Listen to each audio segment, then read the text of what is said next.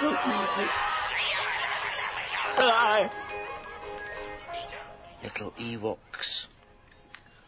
An entire empire brought to its knees by small, furry creatures.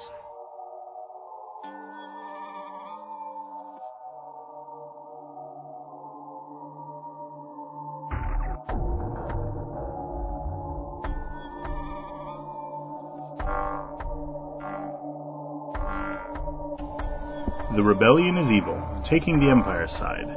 Written by Robert Hayes, read by Rich Siegfried. Chapter 3 Why would anyone trust a Jedi? If I had mind control powers, my current ethics would require me to use them in very circumscribed and limited ways. The idea that I could enter the mind of another sentient being and change their thinking is somewhat horrifying in its implications. What of autonomy? What of moral choice? I doubt that I would live up to my own ethics. I'm certain that I would abuse my powers for my own ends, at least sometimes, no matter how hard I tried. You don't need my rent check today.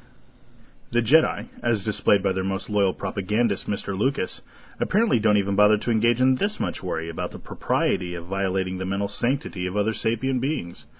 They don't approve of death sticks. Well, then just make the person quit using them there's a troublesome negotiation with people having different needs and priorities, just mind control one party until they take the line that helps the Jedi. Don't have a good enough offer to convince the crime lord to forgive the employee who failed to do his duty? Try and control his brain to make him think he should do business with you anyway.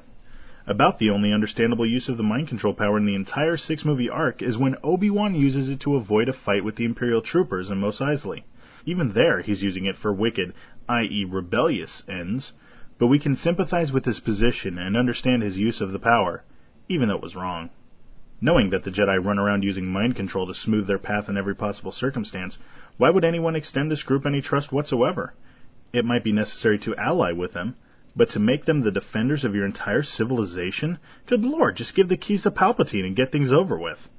Interestingly enough, the evil, wicked Sith Lords and their terrible, wicked empire never once violate the integrity of anyone's mind to trick them into internalizing another's thought.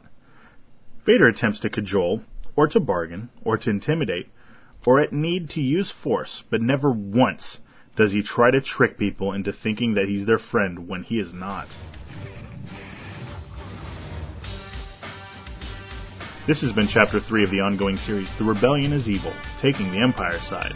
Written by Robert Hayes, read by Rich Siegfried. For more chapters, visit requiemoftheoutcast.com.